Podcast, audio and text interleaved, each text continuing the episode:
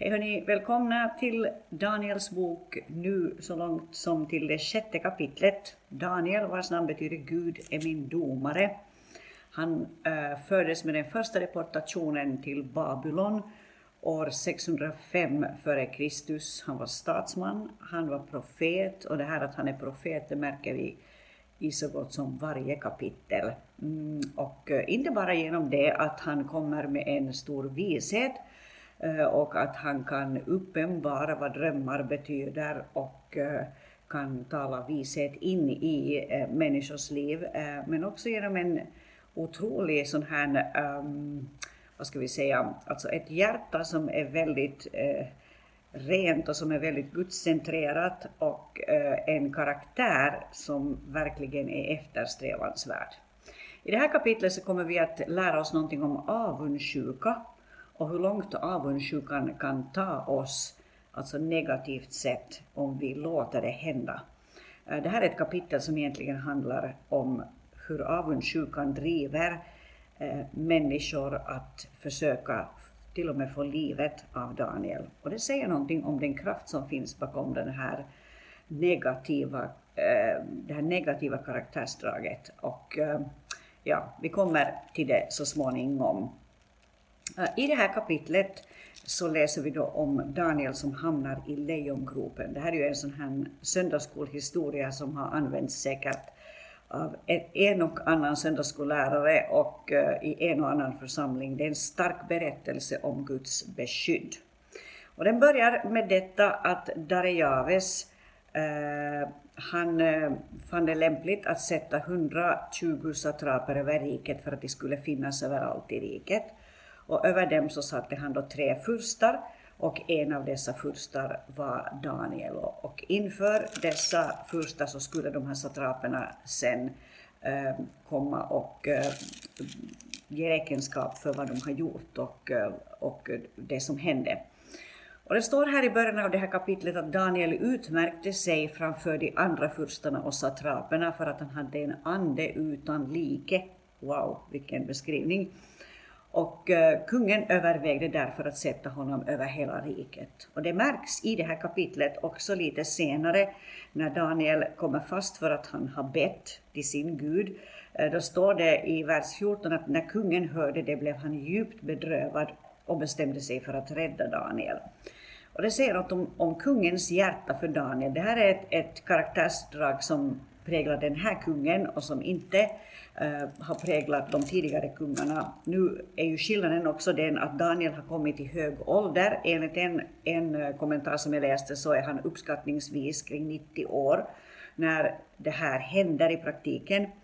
Eh, och eh, det betyder att man har sett, även om han inte skulle vara exakt 90 år, men, men han är i alla fall en gammal man och eh, man har sett hans karaktärsdrag under en lång, lång tid och det har liksom gett nog ett intryck hos människor. Och det står alltså att Daniel han har utmärkt sig framför de andra furstarna och kungen övervägde att sätta honom över hela riket. Och då står det i vers 4 att då försökte de andra furstarna och satraperna finna något att anklaga Daniel för i det som gällde riket.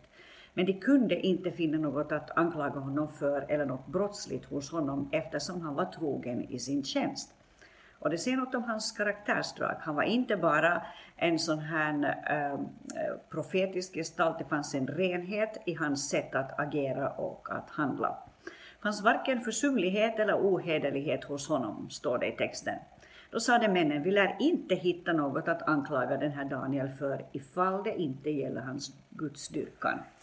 Så de märkte ganska klart att det finns ingenting i, i hans karaktär som kan petas på, men de kan försöka göra någonting åt detta att han, eller de kan försöka få honom fast i detta att han eh, tillber sin Gud. Och de är helt klart ute efter att bryta ner honom. De är helt klart ute efter att få bort honom från, från scenen, så att säga.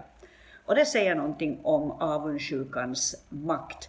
Eh, avundsjukan kan dra oss väldigt, väldigt långt Eh, negativt sett. Eh, det står i Galaterbrevets sjätte kapitel och den fjärde versen så här. Eh, och jag ska läsa det alldeles snabbt. Att eh, var och en eh, skall pröva sin gärning då kan han ha sin stolthet för sig själv och inte jämföra sig med andra. Var och en ska bära sin egen ryggsäck. Ehm, alltså underförstått, eh, var och en ska pröva sin egen gärning, sitt eget hjärta, ha koll på sitt eget liv och ha sin stolthet för sig själv och inte jämföra sig med andra. Ofta när vi börjar jämföra oss med andra, som vi tycker att vi ser mycket mera hos andra och det skapar sen en avundsjuka som eh, inte någonsin är konstruktiv. I det femte kapitlet i Galaterbrevet och i vers 19 och framåt står det så här att köttets gärningar är uppenbara, sexuell omoral, orenhet, orgier, avgudadyrkan, okultism, fientlighet, gräl, avund, vredesutbrott, själviskhet, splittringar, irrläror, illvilja, fylleri, vilda fester och annat sådant. Jag säger er i förväg vad jag redan har sagt, det som lever så ska inte ärva Guds rike. Så här kommer det fram att avund är lika galet och lika illa som orgier, orenhet, avgudadyrkan, allt möjligt som nämns i det här sammanhanget. Avund är liksom inte bara en sån här liten, en liten problematik som man kan liksom ha för sig själv och det är inte så farligt, utan den kan driva en väldigt långt och det lär oss den här berättelsen om Daniel ur kapitel 6. Eh, I Ordspråksboken 14 och 30 så står det lite tydligare om vad avundsjukan kan ehm, leda till. Alltså Ordspråksboken 14 och 30. Jag ska läsa det också alldeles snabbt här. Eh, eh, det står så här. Sinnesro ger kroppen liv, avund är röta i benen. Och eh, i Jakobsbrevets tredje kapitel, vers 14 till 16, så läser vi också någonting om avund. Och jag ska ta det med här. Jakob 3, 14 till 16. Eh, bär ni bitter avund och rivalitet i ert hjärta ska ni inte skryta och ljuga i strid mot sanningen. En sådan vishet inom citationstecken kommer inte från ovan utan är jordisk, oandlig och demonisk. Där det finns avund och rivalitet, där finns det också oordning och all slags ondska. Eh, det här är kanske den bästa definitionen vi kan få när det gäller avund, eller, eller liksom den bästa förklaringen på vad avund verkligen kan eh, resultera i eh, oordning och all slags ondska. Och det är nog seriösa saker. Och det betyder nog att vi kan kanske behöva ta oss en titt på vårt eget liv vad gäller just den här problematiken. Uh, redan när, när eh, Gud ger de, de tio budorden till Israels barn i Andra Mosebokens 20 kapitel uh, så nämns detta med avund också. Och det står så här i vers 17 att du ska inte ha begär till din nästas hus, du ska inte ha begär till din nästas hustru, inte heller till hans tjänare eller tjänarinnare, förlåt, inte till hans tjänare eller tjänarinna, hans oxe eller hans åsna eller något annat som tillhör din nästa. Avunden kan dra oss långt, med andra ord, i negativ bemärkelse, och det gjorde den här i Daniel 6. Uh, eh, och uh, då läser vi vidare så här att um, de här satraperna och furstarna de far till kungen och de säger må du leva för evigt, kung Darejaves nu över sju rikets alla furstar, guvernörer och satraper, rådsherrar och ståthållare, vi har enats om att det bör antas en kunglig förordning och utfärdas ett påbud. Så nu har de kommit på det. Att den som under 30 dagar ber till någon annan gud eller människa än till dig, o konung, ska kastas i lejongropen. Och det här är ju liksom ett arrangerat eh, spektakel för att de ska få fast Daniel. Och så står det så här om Daniel, att så snart han fick veta att den här skrivelsen med den här förordningen var uppsatt, då går han in i sitt hus. På övre våningen så har han sina fönster öppna mot Jerusalem. Synagogor byggdes vända mot Jerusalems tempel, den plats där Gud liksom knöt sin närvaro. Och här så i hans hus så vänder han sig också mot Jerusalem. Eh, och där faller han ner tre gånger om dagen Eh, också normal pra praxis i, i persisk religion, men också i judisk, eh, i judisk liv och levande, att man ber tre gånger om dagen. Eh, och där bad han och där tackade han sin Gud precis som han förut hade eh, planerat, eller inte planerat, men precis som han förut hade brukat göra. Eh, och jag vill, vill igen ta fram den här poängen eh, som jag har tryckt på en gång tidigare och det handlar om det att Daniel använde inte den här möjligheten till att tänka så här att men det spelar ju ingen roll var jag ber. Att Gud hör ju mina böner oavsett var jag ber. Jag kan ju be någonstans där jag inte eh, stör någon annan eller där jag inte provocerar någon annan. Men det tänker inte Daniel, utan Daniel han gör precis som han har gjort tidigare. Han vänder sig mot Jerusalem, Jerusalem, han står vid sitt fönster, eller knäböjer vid sitt fönster, och han ber och han söker Gud. Och uh, han försöker inte på något sätt liksom komma undan i den här situationen. Han försöker inte tänka att no, han ska inte störa alla de här som kanske tycker att, att det är störande eller liksom han vill inte på något sätt liksom peta i den här förordningen utan han ber som han alltid har bett. Och det här skulle många troende av idag behöva meditera lite mera över. Jag ser det till mig själv också. Jag har träffat på ganska många kristna som har en ganska så här privat prägel över sin kristna tro för att inte störa någon annan, för att inte provocera, för att inte eh, liksom, ja, helt enkelt Eh, bli för synlig. Och eh, vi har nog mycket, mycket, mycket att lära oss här av Daniel. Ja, så då kommer männen instormande just när Daniel håller på att be. Det hittar du i vers 11. Och då äh, finner de honom i färd med att be och åkalla sin Gud. Och då springer de iväg till kungen. Och så säger de att har du inte satt upp ett påbud om att den som under 30 dagar ber till någon annan gud eller människa än till dig ska kastas i lejongropen. Och, och kungen svarar att jo, och, och påbudet står fast enligt Mediens och Persiens orubbliga lag. Och då kläcker de det här som de har varit ute efter att arrangera. Men Daniel, en av de judiska fångarna du, äh, du utfärdat, äh, förlåt, en av de judiska fångarna har varken tagit hänsyn till dig eller det påbud du utfärdat utan ber sin bön tre gånger om dagen.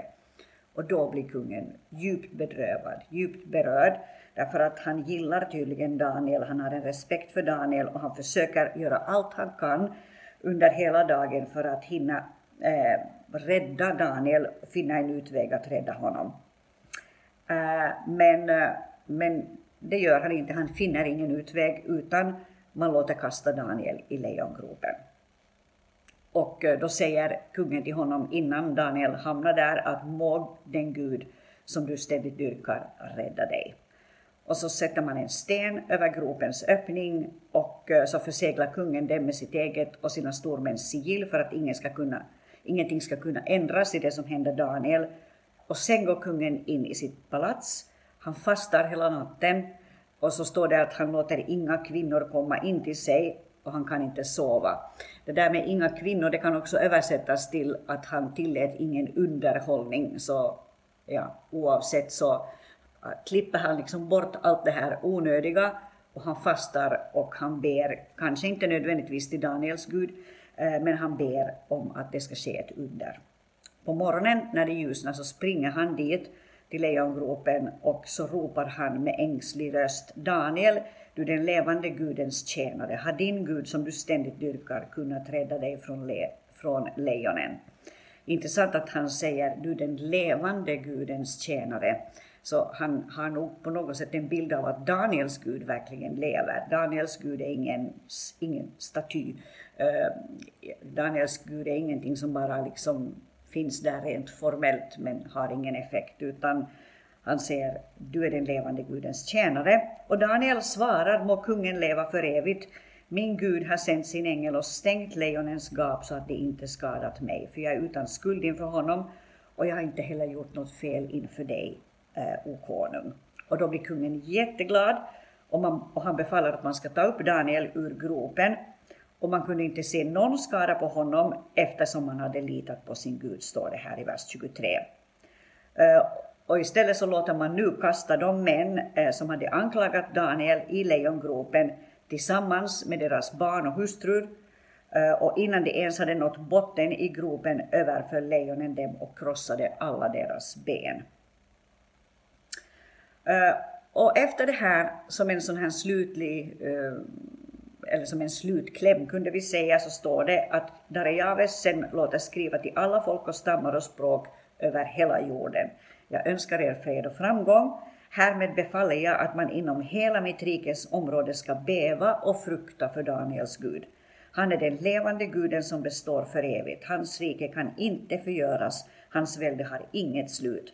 Han befriar och räddar, han gör tecken och under i himlen och på jorden och han har befriat Daniel ur lejonens våld. Och denne Daniel steg i ära och makt under Darijaves regering, det vill säga under perser Kores regering. Så slutet gott, allting gott. Det här visar att det är oerhört viktigt att bevara sin integritet, att bevara sin frimodighet, att bevara sin tydlighet, att inte gå in i någon slags privat kristendom och liksom hålla sin egen gudsfruktan någonstans i skrubben för sig själv, även om Bibeln de facto då säger att när du vill be ska du gå in och be till din fader i det fördolda, du ska gå in i din lilla bönekammare. Ja, men du ska ha ett frimodigt vittnesbörd om din Gud. Det är liksom den ton nog som ges här. Och eh, därmed skulle jag vilja avsluta den här gångens ehm, förklaringar.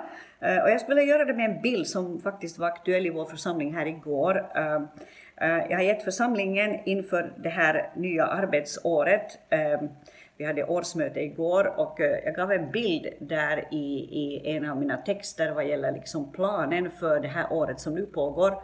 Och det var bilden av en triangel. En triangel har tre hörn. En, Eh, en riktning uppåt, en riktning åt den ena sidan och en riktning åt den andra sidan. Jag sa så här att att jag tänker mig att under det här året så ska vi jobba på tre riktningar. Vi ska jobba på riktningen uppåt, vår egen gudsrelation. Vi ska jobba på riktningen gentemot varandra, eh, alltså relationen eh, i församlingen, relationerna i församlingen. Och vi ska jobba på, på riktningen utåt. Eh, vi ska jobba på våra relationer med människor som ännu inte är troende. Vi ska jobba på att verkligen försöka vinna hjärtan. Och eh, det här vill jag ta med här nu. Det kräver också att vi har en integritet, att vi har en styrka över våra liv och att vi har en frimodighet över våra liv. Så ta med dig bilden på triangeln och tänk på Daniels vittnesbörd, hans, hans mod inför världen så att säga och, eh, och följ det exemplet. En välsignad vecka till er alla.